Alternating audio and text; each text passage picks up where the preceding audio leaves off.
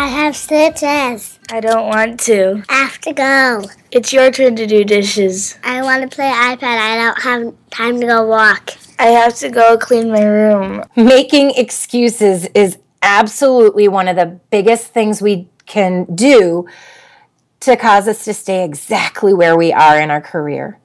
We're not going to move up. We're not going to be a better consultant or a better sales rep if we are constantly making excuses. My name is Becky Pike Pluth with the Bob Pike Group, and this is a creative training tip on consulting from the inside, meaning it's all about how I approach it and what I could do with it. So, here are some tips. Uh, making excuses, number one, I hear it all the time because I have four kids, and you heard some of that right at the beginning. Excuses I hear commonly. So, if you are that type of person, it's time to stop making excuses and start taking ownership and not playing that victim. Another thing we do to keep us right where we're at is playing favorites. We may not realize that we're playing favorites because we include other people uh, from time to time, but if we're always playing favorites as a manager or an executive or as even a peer, perhaps as that trainer in the classroom, it's going to cause us to just stay right where we are because it's something that we need to overcome. Just like I'm not supposed to have favorites as a mom, I need to make sure I don't have favorites when I'm a CEO, the president of a company, or training in a classroom. Another thing that we do causing us to stick right where we are is to use the, you know, outdated ways of doing things and clinging to the past. For example, when I was working at a corporation, a lot of people didn't want to move away from paper and pencil and to a database driven, you know, using something on the computer. When you cling to the past and you use old methodology, don't research what's new and hot and what could be done, we're stuck. We're stuck in that rut. Another one is not listening. Communication is key.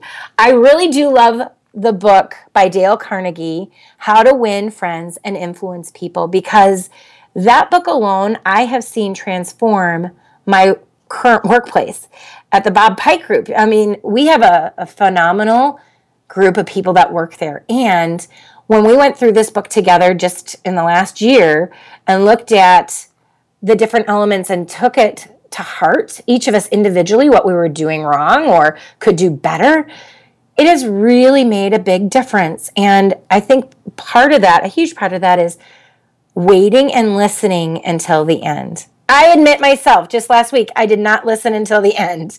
And my COO was saying to me, uh, I wasn't done. And I was like, ah, there's me not listening once again. So we need to make sure that we listen. And it's really great when we have people we trust in our lives that will tell us when we're not doing that.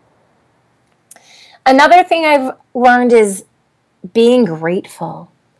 I at home with the four kids again, a lot of times I'm teaching them to be thankful and to say and express kind and in kind ways and not just complain. So we go out to eat and they complain about where we're going. It's like, holy cow, seriously, we're going out to eat.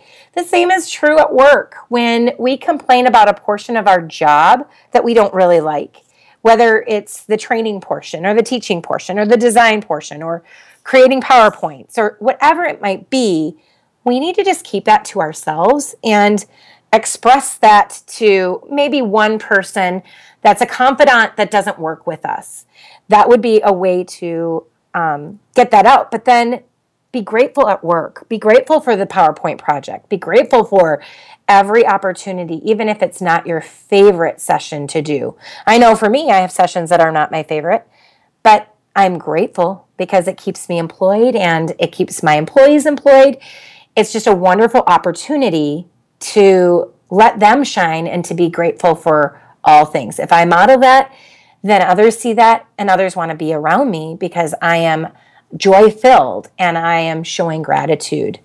So, those are just a few things to consider as you go back into the workplace today, or maybe you're making phone calls as a sales rep.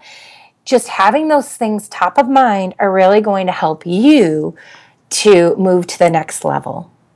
Thank you for listening. I'm Becky Pluth with the Bob Pike Group, and this is another creative training tip.